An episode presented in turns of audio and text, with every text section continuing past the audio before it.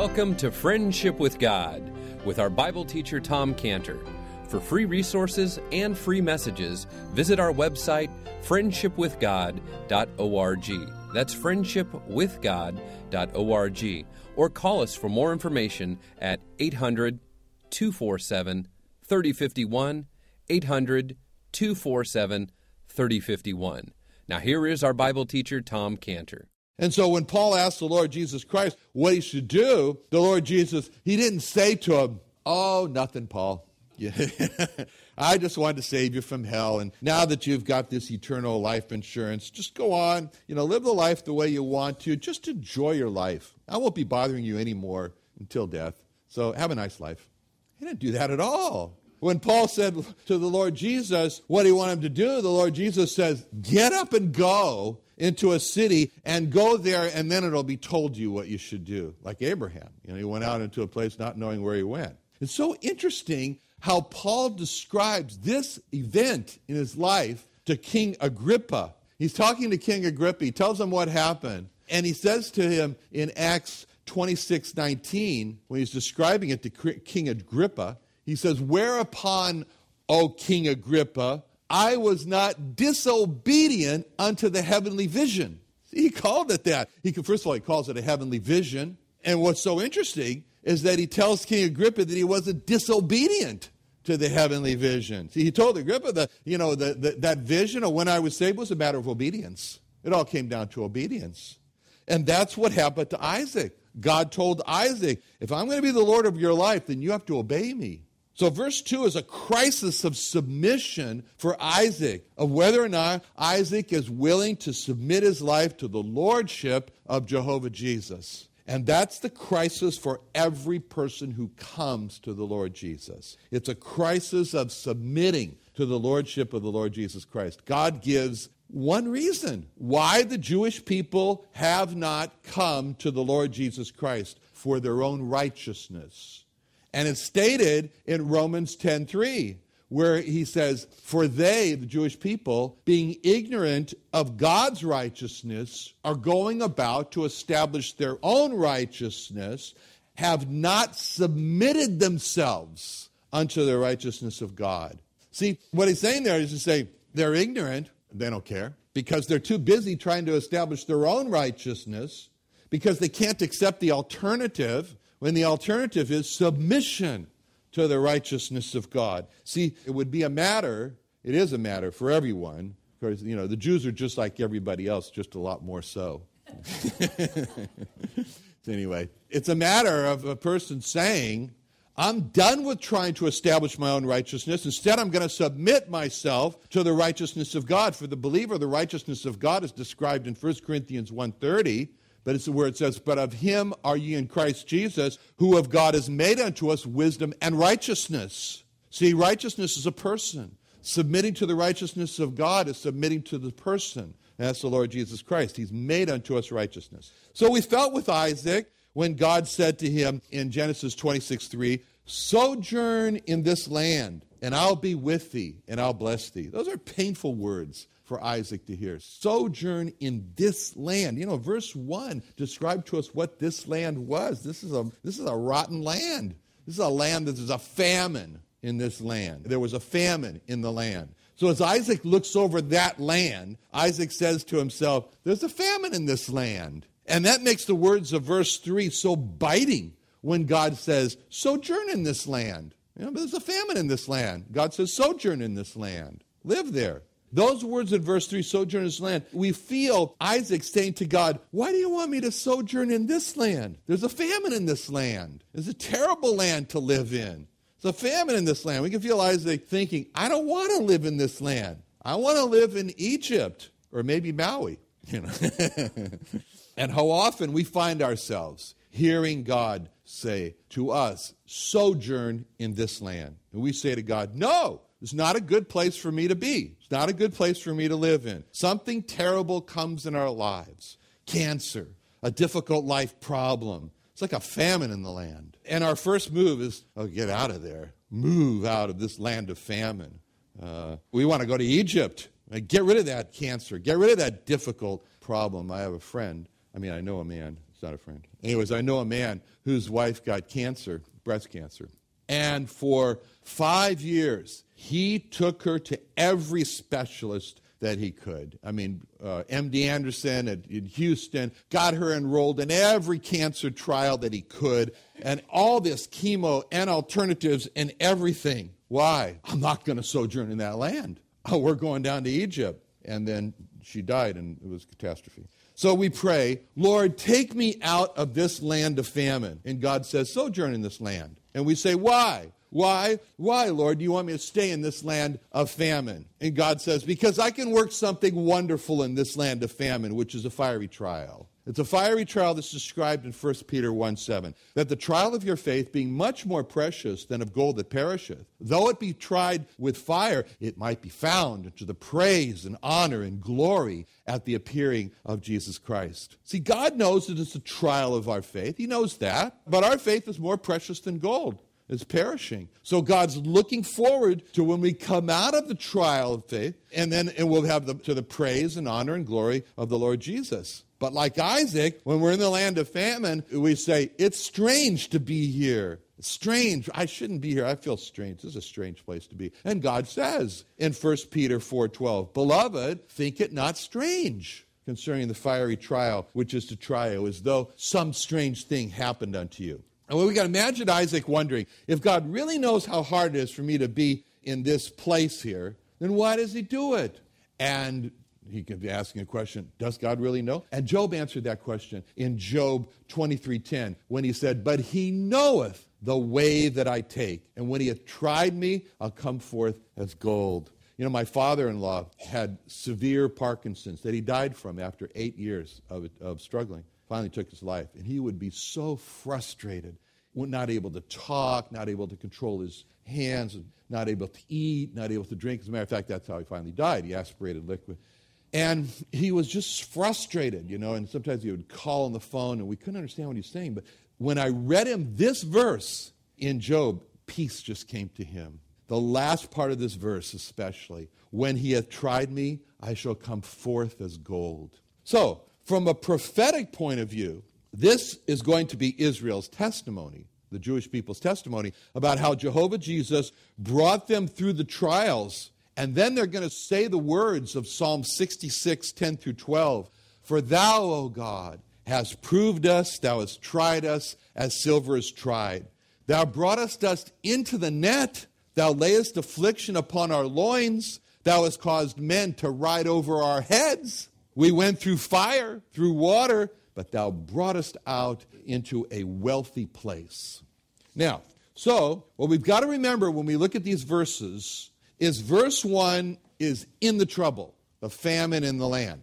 Verse 2 is you're not going to leave the trouble. Don't go down into Egypt. And verse 3 is stay where you are, sojourn in this land. And then verse 3 is, I'll bless you in the trouble. I'll be with you. I'll bless you. So when God told Isaac in verse 3 that he would be with him and bless him, God was saying to Isaac, You're going to find more relief in God than if you did go down into Egypt. And so God's saying to Isaac that I'll satisfy you. I'll satisfy you, Isaac. It takes trouble for us to find God. That's the way it works. About three weeks ago, as you know, maybe you don't know, I fell off a deck at home. And so I bruised my shin badly. And so I was looking on the internet to find a laser device to take away the inflammation and the bruising, cause circulation. So I called the salesman and we start talking and he tells me he's 37 years old and he had uh, acute myeloid leukemia aml i told him oh my wife just died of that you know and then he describes to me how he went through a bone marrow transplant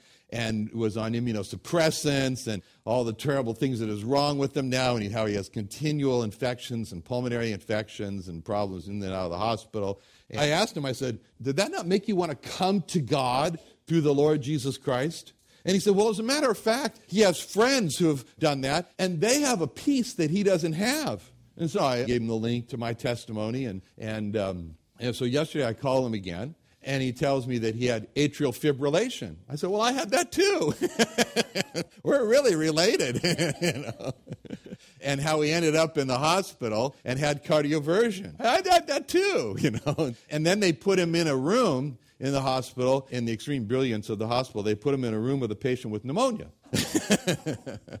and so, you know, he's in there for an hour and screams and yells and gets released in the hospital. Three days later, he's got pneumonia and he's in the hospital for two weeks. And so, I, again, I said, Well, you know, did that not make you want to come to God through the Lord Jesus Christ? And he said, You know, he said, I was sitting in the hospital thinking about that, and I was thinking, why am I so stupid that it takes these things to happen in my life to make me come to God? And so I, I, said, Well, you're not in the hospital now, so you maybe can't be as stupid now as you were then. So I asked him, Are you ready to receive Christ? And he, he did, and he prayed to receive the Lord. So pray for him as I work with him to disciple him. He felt so stupid. He says to have these life threatening issues to make him come to God. Well, that's our disease. Welcome to the human race. We are the sheep that go astray, and sometimes the Lord has to break a leg of us to cause us to seek God with all our heart. So, we look at verse 3 and see these terrifying words that God told Isaac, sojourn in this land. And we see right away, God follows up, I'll be with you. I will be with you. Sojourn in this land, I will be with you. So the sequence in verse 3 is very important for us to see. Sojourn in this land, and I will be with thee. See, Isaac, stay right in this terrible place, but that doesn't mean I want to terrorize you by abandoning you there. That means that I'm going to especially be close to you in that terrible place, in that terrible land. Sojourn this land, I will be with thee. That meant for Isaac. Isaac, stay in this terrible place. I'll be with you in that terrible place. The word sojourn in this land, I'll be with thee, meant for Isaac. Isaac, if you unpack and resolve to stop thinking about Egypt, and resolve to stay in this terrible land, then I'll come out to you and you will make the greatest discovery of a tremendous treasure that from experience, even in this terrible place, you can be blessed simply by my presence with you. You'll learn that your greatest need is not to come out of this terrible place, but your greatest need is for me to be with you. And if I'm with you, then this terrible place can be a place of blessing. And so by saying in verse 3, sojourn in this place and I'll be with thee, God's saying to Isaac, stop focusing on the excitement of what it'll be like to go to Egypt and start focusing on the excitement of what it'll be like for me to be with you. God's saying to Isaac, start getting excited about what it's going to be like for God to be with you. You know, this coming Thursday, my son David is going to take his son Grant, you know, who's also my grandson, but he doesn't matter. Grant's six years old, to Disneyland. And Grant has always been afraid of going on some rides in Disneyland.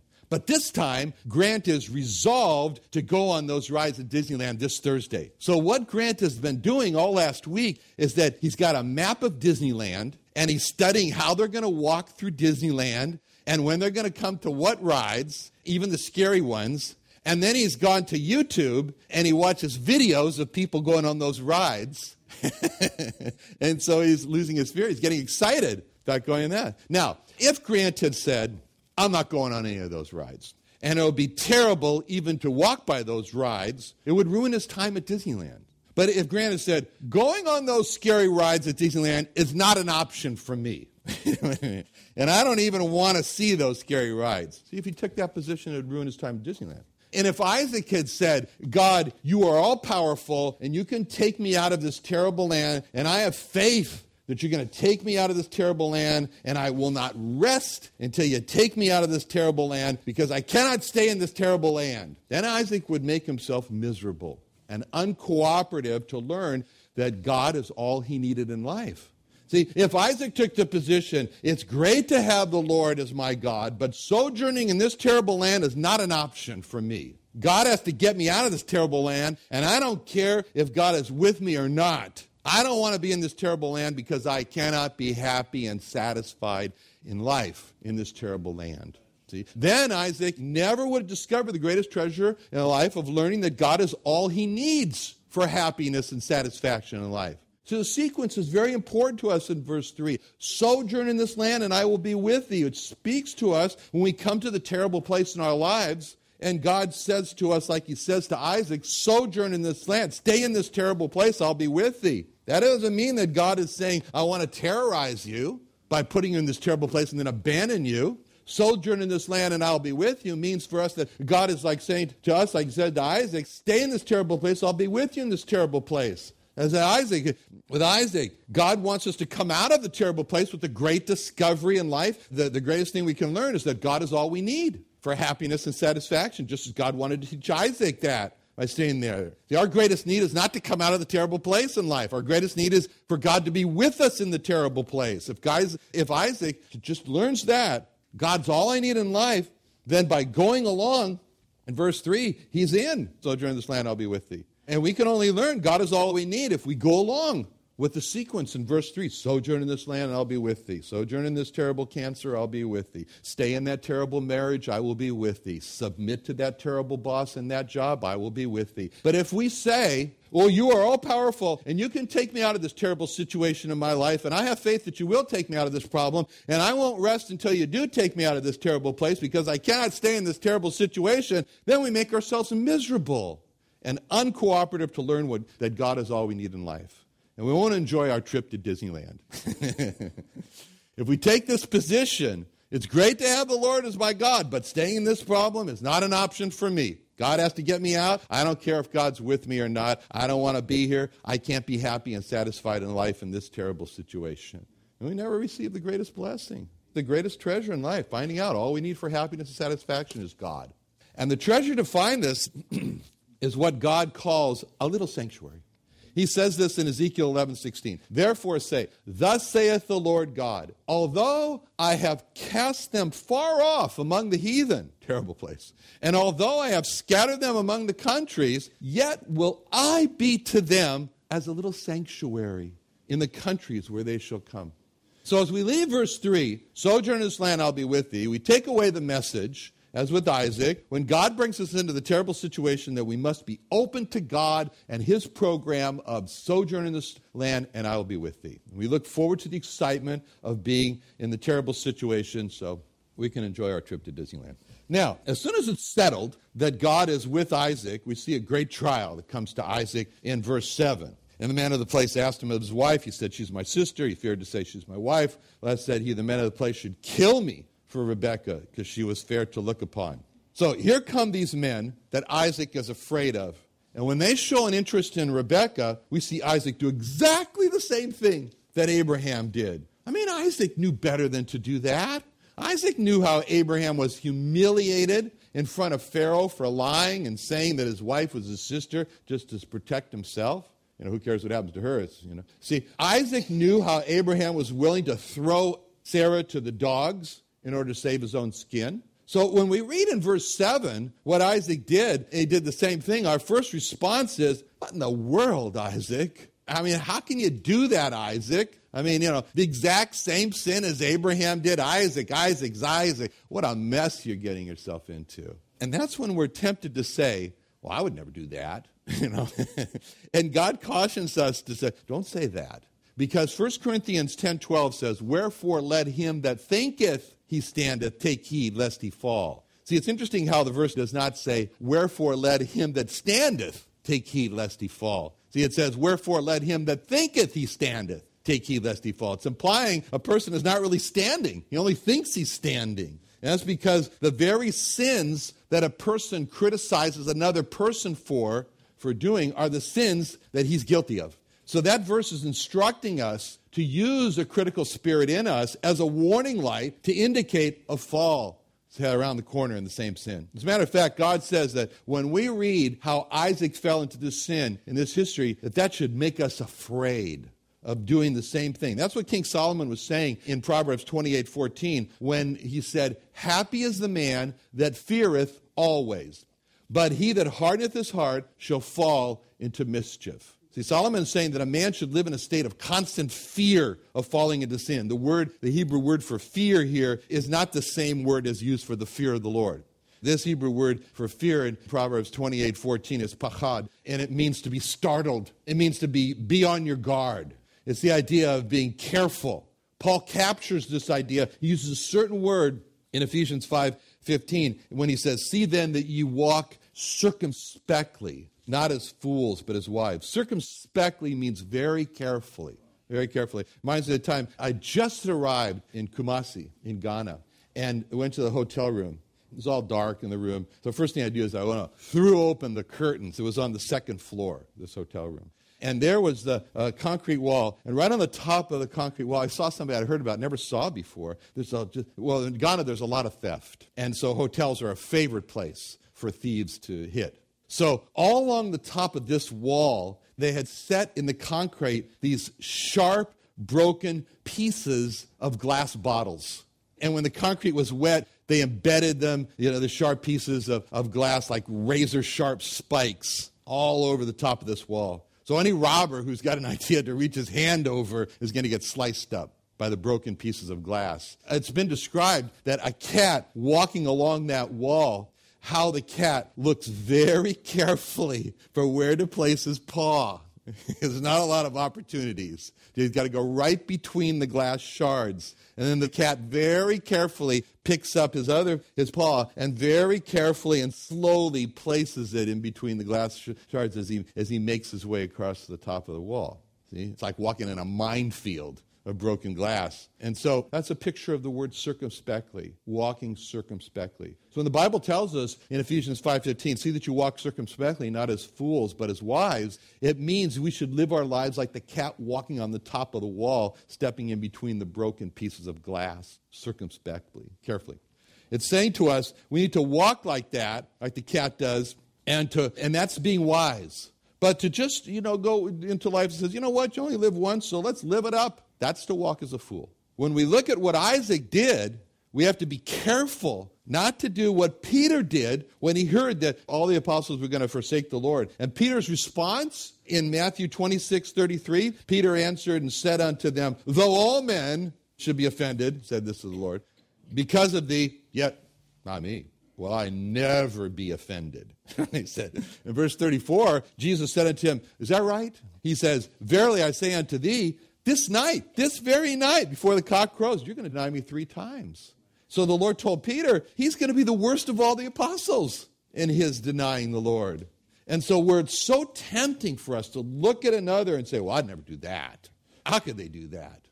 You know, it's when a Gentile looks at the response of the Jewish people to their Messiah and Paul warned Gentiles, you be careful about criticizing the Jewish people for their rejection of the Lord Jesus when he said in Romans 11, and if some of the branches were broken off, and thou being a wild olive branch were grafted in among them, and with them partakes of the root and the fatness of the olive tree, boast not thyself, boast not against the branches. But if thou boast, thou bearest not the root, but the root thee. Thou wilt say, Well, the branches were broken off so that I might be grafted in. you know? Well, because of unbelief, they were broken off. And thou standest by faith. Be not high minded, but fear. See, Paul is saying it's real tempting to say, well, you know, they were broken off so that I could be grafted in because that means I'm better than them. That's boasting against the natural olive branches. That's being called high minded. And Paul uses the word fear. Be afraid of falling from the Lord Jesus Christ, just as the Jews have fallen away. Be afraid of that. And trust in the Lord to keep you from falling, as it says in Proverbs 3:26, for the Lord shall be thy confidence and shall keep thy foot from being taken. Now we see how God just do that and protect Isaac in verse 11. Abimelech charged all the people, saying, He that toucheth this man or his wife shall surely be put to death. So here's God protecting Isaac from the very fear that Isaac is afraid of. You know, God caused this king to put a death sentence on any man who touched Isaac or Rebekah.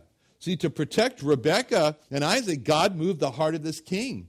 As it says in Proverbs 21 1, the heart of the king is in the hand of the Lord. As the rivers of water, he turneth it whithersoever he will. So we can just picture the Lord saying, Isaac is afraid of this man uh, taking his wife and is afraid of uh, the men touching him. So let me see now. I'll just take the heart of Abimelech in my hand here right now. Let's see. Let's see. I remember how I caused the rivers of the water to turn, so I'll just do the same thing. I think I'll just move it, and then out flows from Abimelech this decree like rivers from water to protect Isaac and Rebekah. So when we read Abimelech's decree in verse 11, he that toucheth this man or his wife shall surely be put to death, we understand how God saw that Isaac and Rebekah were very vulnerable and how God used Abimelech to make sure no one touched them. That's exactly what God did for the Jewish people when they numbered less than 100 people and they had a lot of wealth. They were very vulnerable and how God protected them in their vulnerability. I mean, uh, Jewish people, uh, not exactly known for great warriors, although they did, you know, but um, I don't know. Rather have lunch instead. But uh, Psalm 105, verse 12 says, When they were but few men in number, yea, very few, and strangers in it, When they went from one nation to another nation, from one kingdom to another kingdom, he suffered no man to do them wrong. Yea, he reproved kings for their sake, saying, Touch not mine anointed, and do my prophets no harm. And not only did God protect Isaac and Rebekah, but read of something else that's just astounding. In verse 12, where you see where it says, we read this, um, and then Isaac sowed in the land and received in that land and received in the same year a hundredfold. And the Lord blessed him.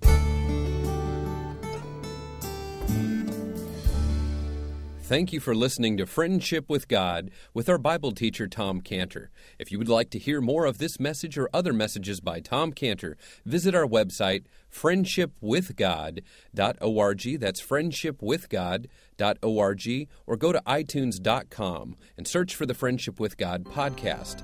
All messages are cataloged by date and all available for free listening and free download.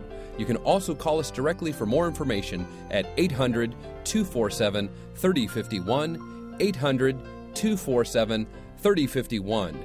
Thanks for listening to Friendship with God